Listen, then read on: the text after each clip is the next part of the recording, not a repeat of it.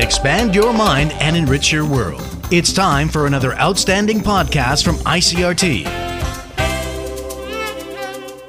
I'm Nancy Sun with today's episode of Easy News.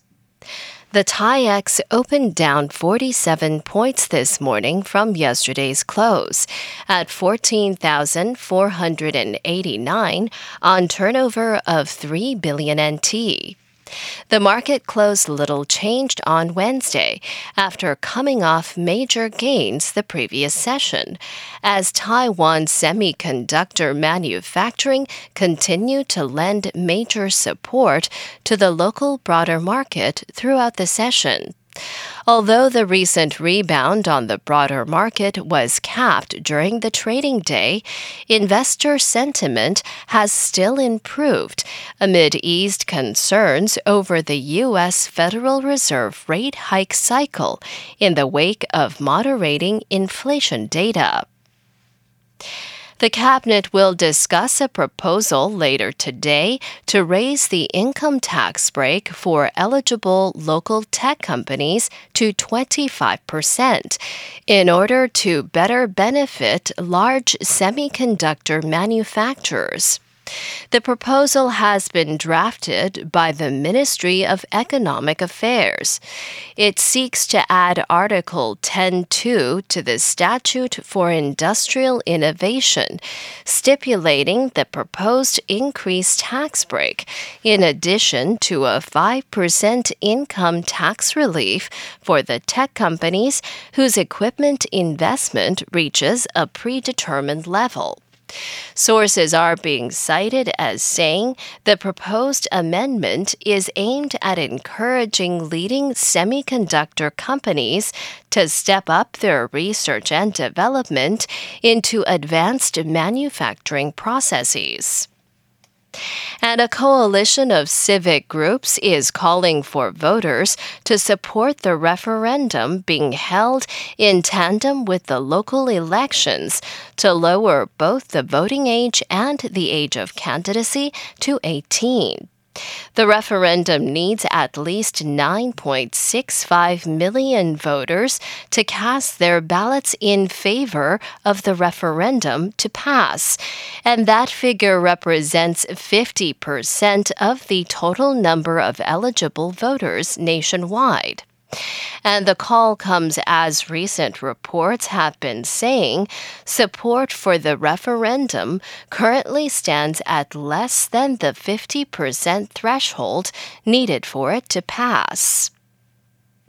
From the U.S., Republicans have won a slim majority in the U.S. House.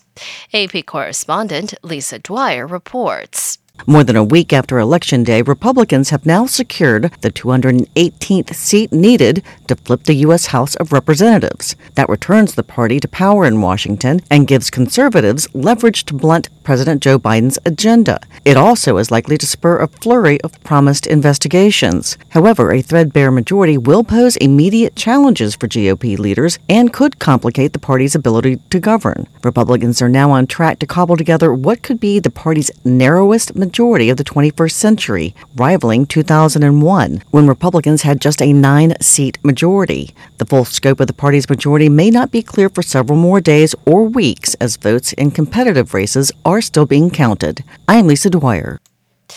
Japan marked a trade deficit for the 15th month in a row in October as both imports and exports reached record highs. It comes as the cost of energy and food soar and the yen stumbles. The deficit at 15 billion US dollars is the highest for the month of October since comparable data started being compiled in 1979.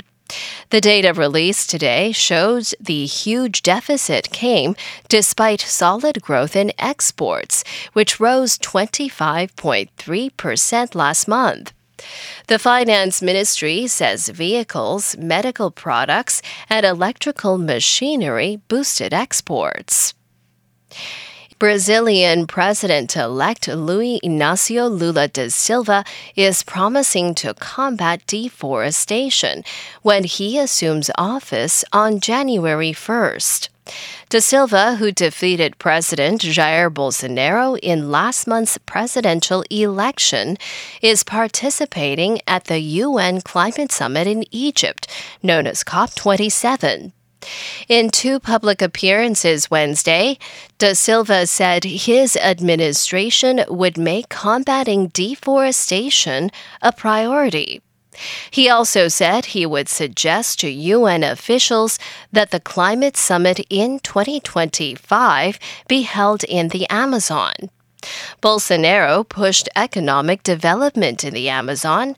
Da Silva has several meetings planned with ministers from various countries over the next days.